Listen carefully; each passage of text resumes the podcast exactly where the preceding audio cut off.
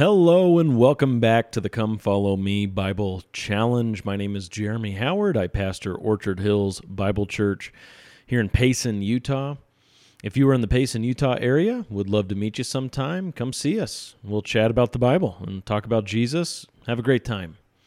Well, today we have on the docket a pretty intense section that is just so hard for me to know what direction to go because I can go many different directions here, and I don't want to have this be a three hour program talking about all sorts of things. I want to keep all these episodes more pointed and concise.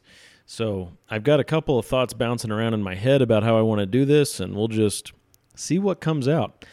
A very good time for me to take a sip of my morning coffee. And here we go.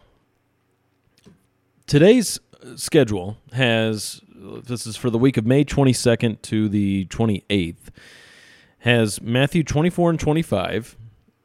You could spend a long time just on those two chapters, that is for sure. Those are long chapters and they have to do with the end times.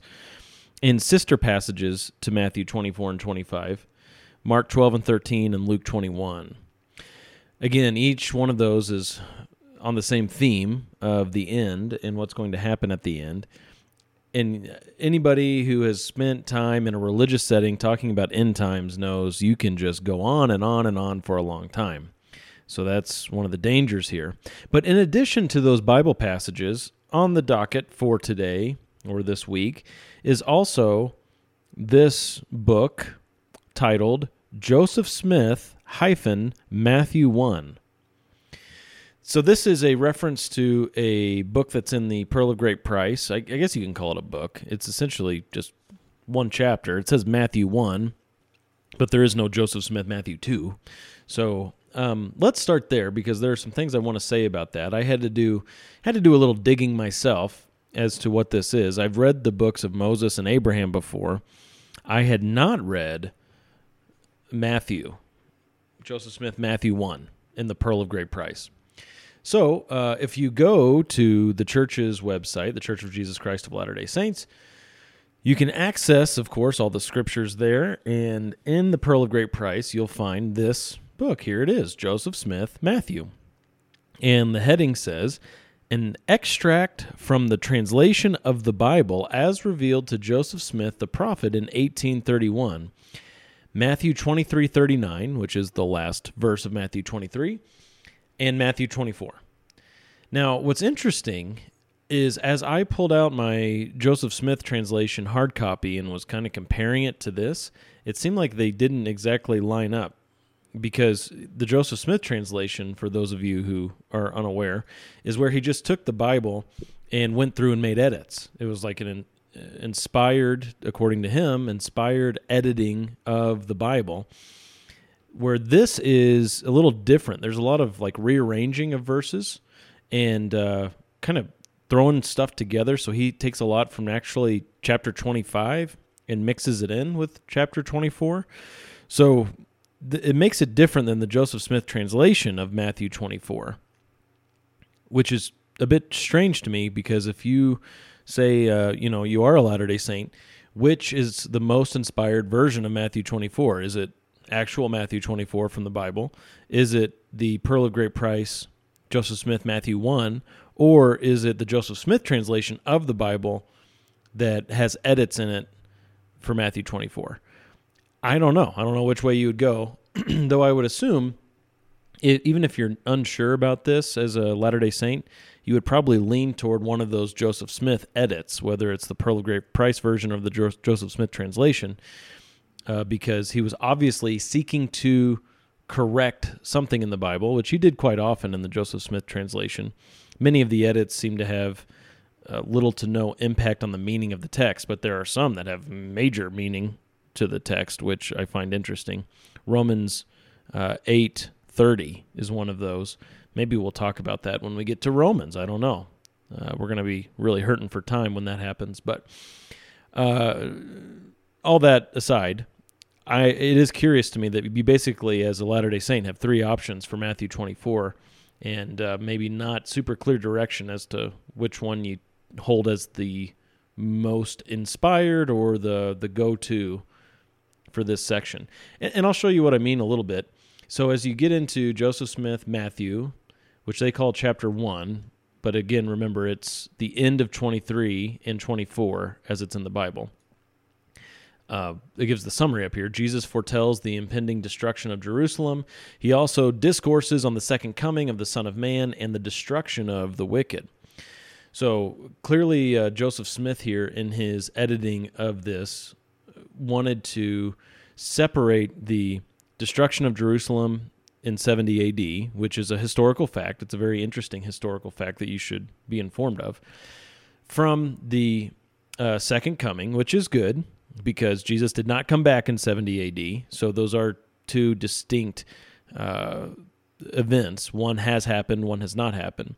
But he's taking this section where Jesus talks about the second coming and he's applying many of what I would say are second coming passages to 70 AD. So um, when Jerusalem was destroyed by the Romans in 70 AD, Joseph Smith seems to here be implying by the way he's manipulating the text of Matthew 24 that that is a fulfillment of much of what Jesus said in Matthew 24 and that the only thing really left to be fulfilled is his coming. I, it, it's kind of the way this is set up, the way he rearranged the verses and inserted some thoughts. And we'll look at that too momentarily. But uh, just to give you an idea, that's the dynamic at play. Is you've got these two events: one that happened almost two thousand years ago, Romans destroying Jerusalem, and one that hasn't happened yet, Jesus returning. And Joseph Smith here seems to be mm, editing the text of Matthew 24 to say these things Jesus said applied to 70 AD, and these other things applied to his second coming. And uh, it's it's not uncommon for Bible interpreters to do that because you have to deal with the 70 AD issue. The Bible does talk about the destruction of Jerusalem that was coming from their perspective in 70 AD, but you have to kind of figure out what's what's Jesus talking about here in Matthew 24. And as a Christian, we don't see it as an option to rearrange the text and to change the text of the Bible to make it fit what we think Jesus was talking about. Jesus said what he said, and we have to respect Jesus' words and keep them in the right order and honor what he has said, uh, respect his teaching enough not to manipulate it. So that's going to be a big difference that Christians have with Joseph Smith. But let's uh, let's look at this. I keep going to the screen and then talking about other things. You'll see here in uh, verse one which is technically Matthew 23 39. So in this screen, I've got Matthew 23 39, where it says, For I say to you, from now on you will not see me until you say, Blessed is he who comes in the name of the Lord. That's a cool verse. The very last verse of Matthew 23. Now, what does the Pearl of Great Price version of that say? For I say unto you that ye shall not see me henceforth, and know that I am he of whom it is written by the prophets, until ye, ye shall say, Blessed is he who cometh in the name of the Lord in the clouds of heaven, and all the holy angels with him. Then understood his disciples that he should come again on the earth. After that, he was glorified and crowned on the right hand of God. So, a much longer verse. The uh, first part, the first half, basically, is essentially uh, what that verse says, Matthew 23 39. But then you have this added stuff here that is not in the Bible that Joseph Smith put in, where he's putting words in Jesus' mouth, which is a big no no. And he says that Jesus actually said that here in this part, that he's coming in the clouds of heaven, all the holy angels with him. And then his disciples understood that he should come again on the earth. And after that, he was glorified and crowned at the right hand of God. So even though this contains, of course, true elements, that does not mean that that's what was actually said by Jesus or that's what was recorded by Matthew. So um, it's important to recognize that's what's going on here in the Pearl of Great Price. Is Joseph Smith is going in and he's putting what he thinks should be there there. He's not doing this based on any Greek manuscripts. To my knowledge, Joseph Smith had zero access to any Greek manuscripts that we base the Bible off of as we, uh, I say we, as humanity collectively, has archaeological efforts and dig up a whole bunch of old manuscripts or find them in caves or whatever the case may be. We have these manuscripts that come together, and through that, we base the English translations we have today on, on that. Well, Joseph Smith's not doing that. He is here claiming inspiration from God, saying that God has told him to change what the Bible says. Not based on any evidence, but based on just strictly, purely inspiration uh, that he says that he received to change it. There have been no Greek manuscripts that back up the Joseph Smith translation at all, which is a problem because we have thousands of Greek manuscripts. I mean, it's a problem for those who believe in Joseph Smith because we have thousands of Greek manuscripts and none of them tell us what Joseph Smith actually was originally written. So that's a problem uh, for for that position. But now, as we uh, consider comparing the two, Matthew 24 in the Bible with Joseph Smith, Matthew 1 in the Pearl of Great Price, now we're thrown off a verse because verse 1 here in the Joseph Smith version is actually the end of chapter 23, meaning verse 2 is, corresponds to, in the Bible, Matthew 24 1. All right. So, Matthew 24 1 in the Bible says, Jesus came out of the temple and was going away when his disciples came up to point out the temple buildings to him. Joseph Smith says, And Jesus went out and departed from the temple, and his disciples came to him for to hear him, saying, Master, show us concerning the buildings of the temple, as thou hast said, they shall be thrown down and left unto you desolate. So, two pretty different translations here. Uh, I shouldn't say translations because this isn't a translation with Joseph Smith. Two different readings of this verse. So, again, with the Bible, his disciples came up to him and they were the ones pointing out the temple buildings to Jesus. And that's where it ends. In the Joseph Smith version, um, the disciples come up to Jesus and say, Show us concerning the buildings of the temple. So they're not pointing out to Jesus the buildings, they're asking him to point out to them the buildings of the temple, and they're referencing something he had said in the past that they will be thrown down and left desolate. Whereas in the Bible, it says that they showed these buildings to him, and then he responded in verse 2 Do you not see all these things? Truly I say to you, not one stone here will be left upon another, which will not be torn down. So that's when he makes this statement in the Bible's narrative, but in Joseph Smith's narrative, it's something that he had said before that they were referencing and saying, "Show us the buildings because you have said this." So I'm I think I'm just to stop there with like the going uh, through this verse by verse comparing. I think you get the idea here where you have Joseph Smith making these claims with what he says is an inspired edit of the Bible. Um, and I don't know exactly who published this, but in my the bookstore I like to go to in Provo, Pioneer Book, great bookstore. They have uh, a copy of the Joseph Smith translation, and it says something on the cover to the effect of the inspired edits of Joseph Smith. So I, I assume that was only printed by a church publisher, uh, the Church of Jesus Christ of Latter Day Saints publisher.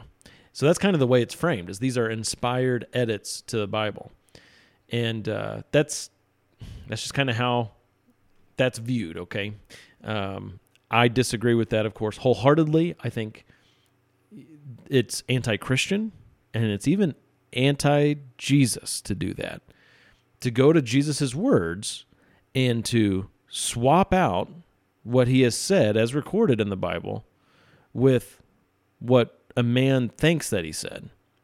Uh, God didn't inspire anybody to edit his own word. God doesn't need editors. That would look good on a t shirt or a bumper sticker, huh? God doesn't need editors. So that's my position on that. But there's one more thing I want to show to you after another sip of coffee. From the uh, Pearl of Great Price, Matthew, and the Bible's Matthew. And it has to do with verse 12 as it's read in the Pearl of Great Price, Matthew. This kind of goes back to that whole separating the two events of 70 AD and the Second Coming. Joseph Smith edited the Bible to say this in verse 12 When you, therefore, shall see the abomination of desolation spoken of by Daniel the prophet concerning the destruction of Jerusalem, then you shall stand in the holy place. Whoso readeth, let him understand. Okay. And then drop down to verse 18.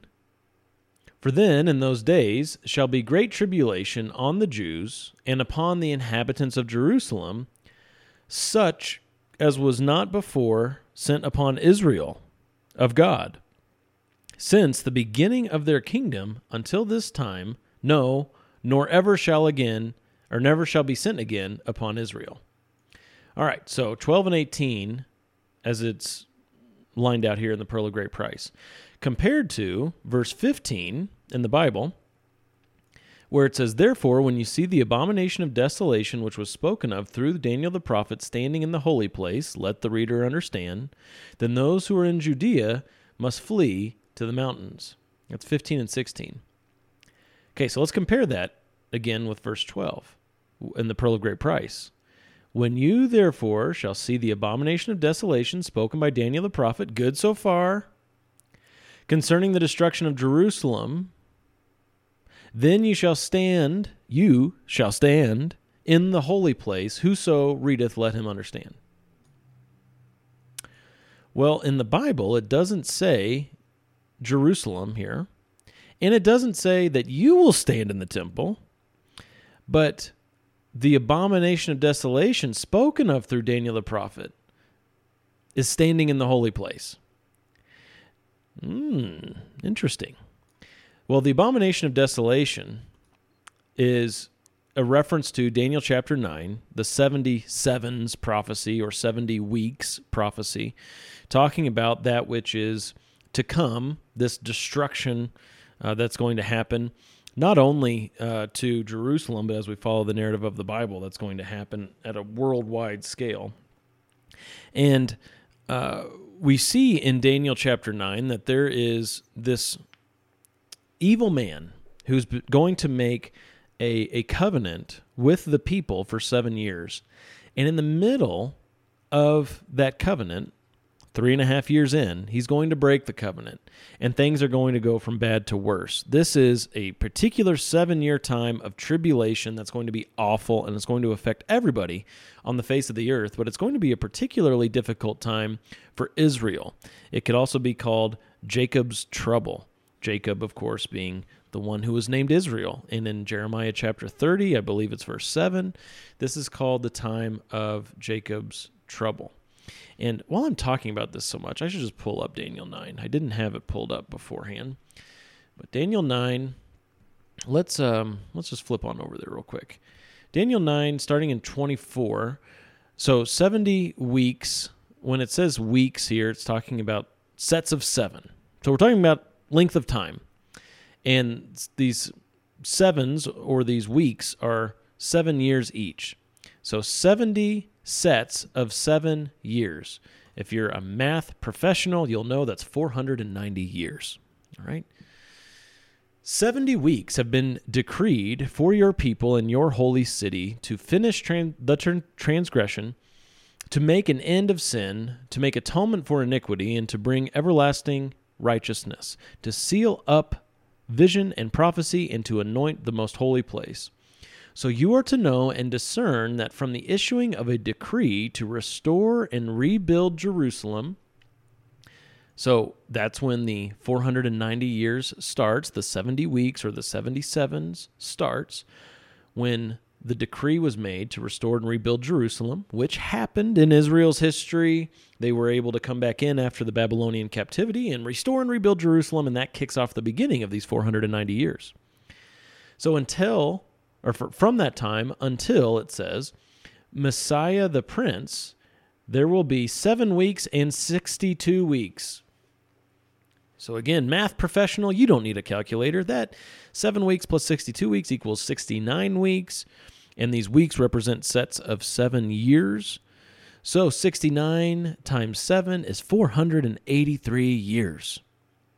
From the time of the decree until the time of the Messiah, it's going to be a span of 483 years. Goes on to say, it will be built again with plaza and moat, even in times of distress. Then, after the 62 weeks, so after the 7 and the 62, the Messiah will be cut off and have nothing. And the people of the prince who is to come will destroy the city and the sanctuary. And its end will come with a flood. Even to the end, there will be war. Desolations are determined. And he will make a firm covenant with the many for one week. But in the middle of the week, he will put a stop to sacrifice and grain offering. And on the wing of abominations will come one who makes desolate the abomination of desolation. That's what's being talked about in that phrase. Even until a complete destruction, one that is decreed, poured out on the one who makes desolate. Now, as you can imagine, this could take a long time for us to talk through. It has taken a long time for Christians throughout church history to talk about this and to interpret it, coming up with an explanation as to what is going on here and when it's going to happen. But there is one who is going to make a firm covenant with many people for seven years. Okay.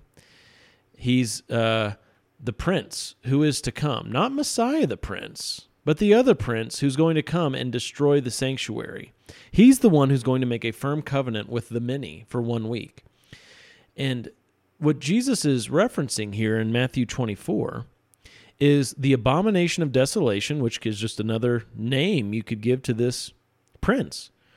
He is the one who makes desolate, and he does so on the wing of abominations. He is going to destroy the sanctuary. And so Jesus says in verse 15 of Matthew 24, when you see this abomination of desolation spoken of through Daniel the prophet standing in the holy place, the sanctuary, it's time to get out of Dodge. Those who are in Judea must flee to the mountains because stuff's about to get real. He's made the covenant with the many people for one week, that's seven years, and in the middle of that, he's going to break it, and he's standing in the holy place to destroy the sanctuary. Things are going to get bad. Now, uh, the question is, of course, when did this happen, or has this even happened yet? My position is that this has not happened yet. Some people will say, going back to this two event paradigm, that in 70 AD, when the Romans destroyed Jerusalem, that it happened then. That's what some people will say. I don't believe so. I do believe that 70 AD is talked about in the Bible, that that big event of the destruction of Jerusalem is spoken of, particularly in Luke, and it foreshadows the worldwide tribulation that's coming and the ultimate destruction of Jerusalem that's coming. But this ultimate destruction hasn't happened yet. Uh, this person who has made a seven year covenant with many for, uh, you know, again, seven years, and then breaking it in the middle, standing in the sanctuary and destroying it, I don't think that's happened yet, ultimately. Perhaps there's there was some foreshadowing even particularly of that in 70 AD. I don't know if there was a seven year covenant in 70 AD or not, and I think it would be really difficult for us to figure that out. But ultimately, I believe this is going to happen through the Antichrist. That as Israel rebuilds a temple, you know, they they happen to be a nation again since 1948, and uh, the embassy of the U.S. has been moved to Jerusalem, recognizing that Jerusalem is the center of it all. And one of these days, it's certainly conceivable they'll start rebuilding a temple and stuff will start going down in Israel. I believe that that is going to happen again. And there's going to be this one, this prince who is to come, who's going to destroy things, who's going to destroy this temple that they build, who's going to, on the wing of abominations, make it desolate. He himself is going to stand into the in the temple, and it will be time for the Jews to recognize they need to get out because it's going to get really, really bad for them. So, if we take that understanding of what's going on in the Bible and go back to the Joseph Smith version of this, it says in verse 12 um, that this is this abomination of desolation is concerning the destruction of Jerusalem. And I believe he's talking here about the destruction of Jerusalem in 70 AD. It really doesn't make any sense where he makes Jesus to say, Then you shall stand in the holy place. Because Jesus actually said that this prince who is to come, who's going to destroy the holy place, is going to be standing in the holy place, profaning the temple. It says elsewhere in the Bible, and maybe I should get that pulled up too, just because. In uh, Second Thessalonians, chapter two, it says, let me get back over here. There we go. Second Thessalonians 2 that there's a man of lawlessness coming. Uh, he is also called the son of destruction. Paul says, Let no one in any way deceive you, for it, meaning the day of the Lord, the end, the time of God's wrath, it will not come unless the apostasy comes first and the man of lawlessness is revealed. He's the son of destruction. He opposes and exalts himself above every so called God or object of worship and takes his seat in the temple of God, the holy place, the sanctuary, displaying himself as being God. That's what it says to the end of verse 4 there. So you have this one who is coming. He's a man of lawlessness, he's a son of destruction.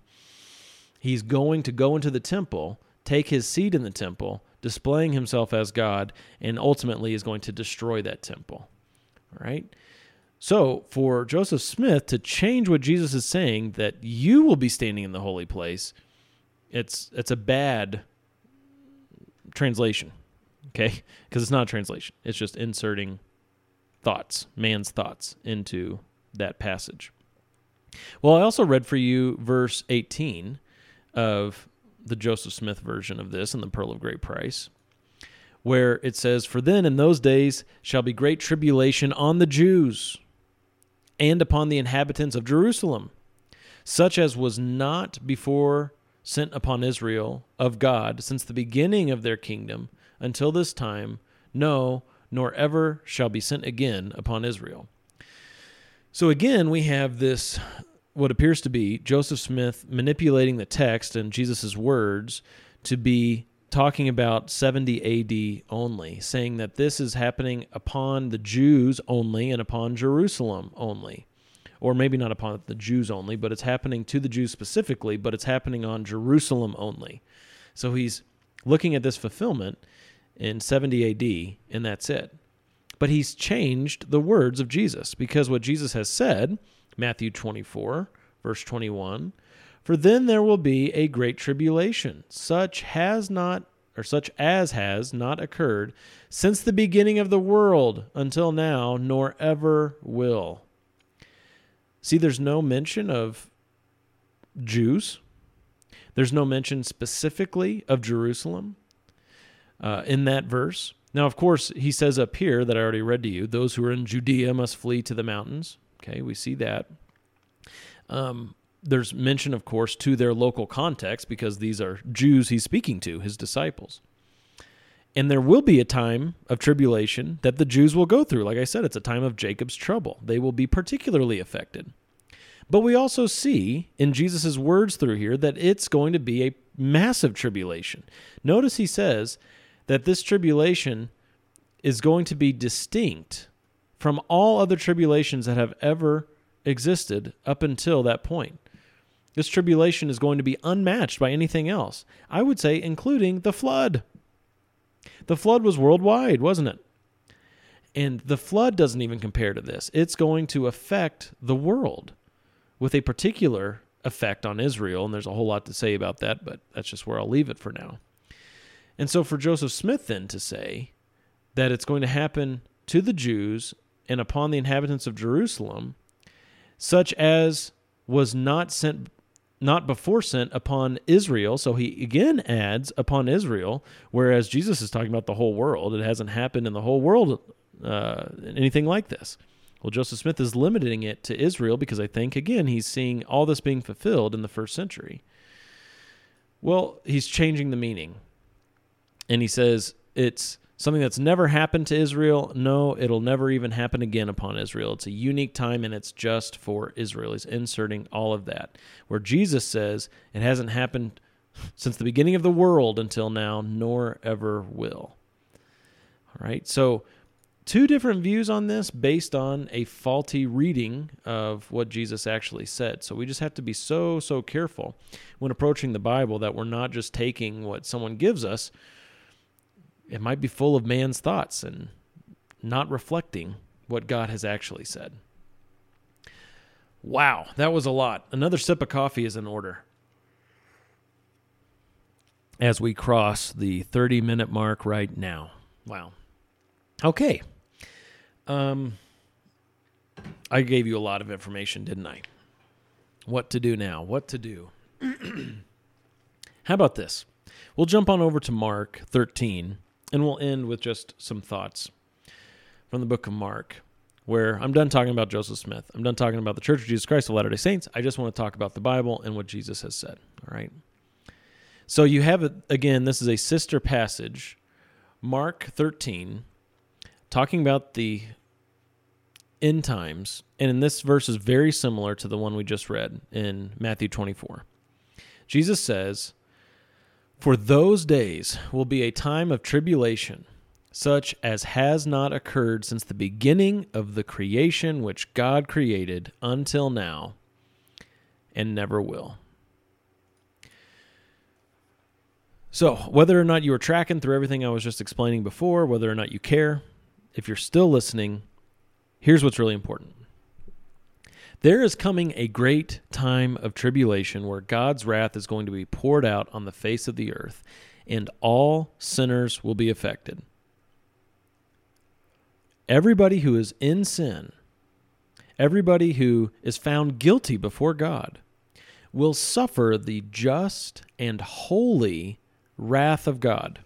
It's a time of tribulation caused by God, it's from God, it's displaying His perfect wrath against the rebellion of all of creation. It's called the day of the Lord, and you do not want to be around for it. You do not want to go through the day of the Lord. You do not want to suffer the wrath of God because there's no escaping the wrath of God uh, when He has handed you over to His wrath. Now, amazingly, in God's forbearance, His patience, His kindness, and His grace, even during this time of tribulation, God will be saving some. He'll be saving a remnant. We know in particular there will be Jews who will be saved in the future, and that's a whole study on its own. I could walk you through the passages on that. But even there will be some Gentiles who are saved.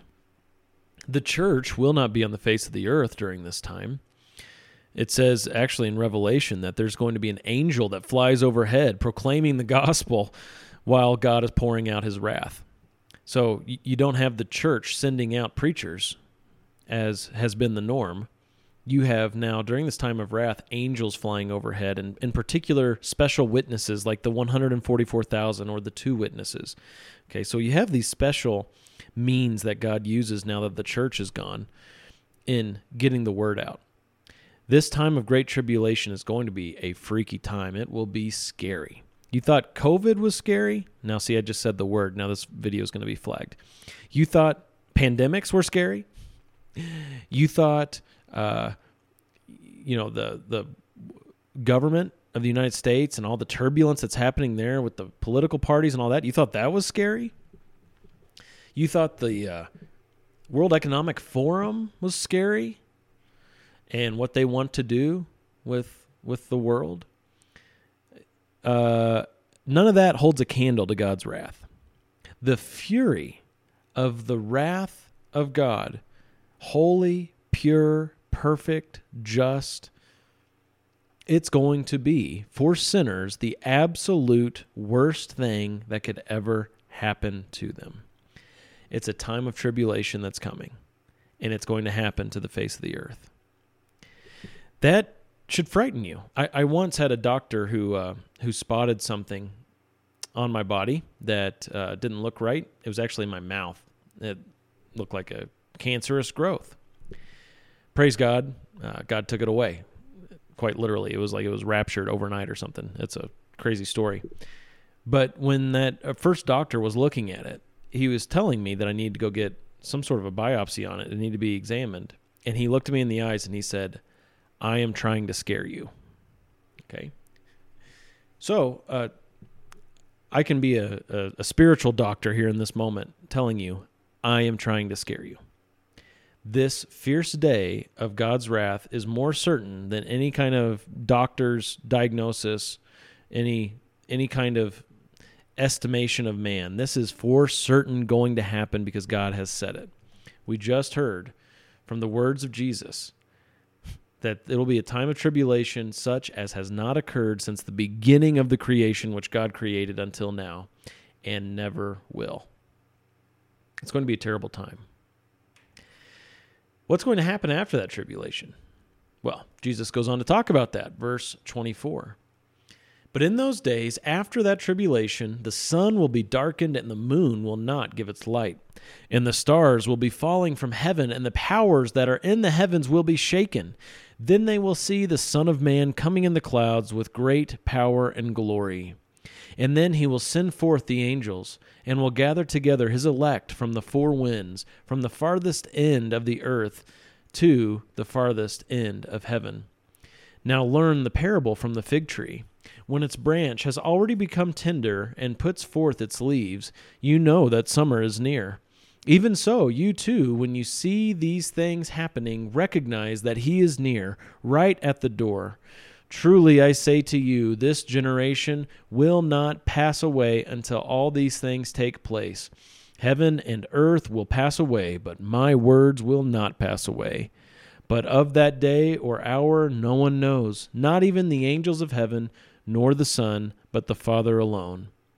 Take heed, keep on the alert, for you do not know when the appointed time will come. It is like a man away on a journey who sat or who upon I don't know why I said sat. Is like a man away on a journey who upon leaving his house and putting his slaves in charge assigning to each one his task also commanded the doorkeeper to stay alert. Therefore be on the alert.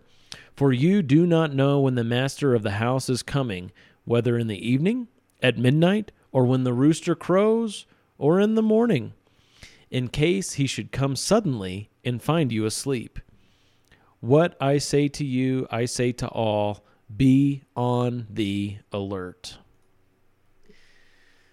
Are you on the alert? Just as there will be signs for those who go through the tribulation, recognizing all these things that are happening, they know that the coming of the Son of Man is near. They, they look around, they see the abomination of desolation standing in the temple.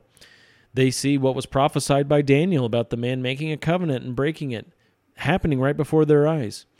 There's all kinds of stuff you can read in Revelation. Of course, we looked at Second Thessalonians chapter 2. There's First Thessalonians 4 and 5. You have all these signs of the end times. And people can recognize that the coming of the Lord is near based on those things.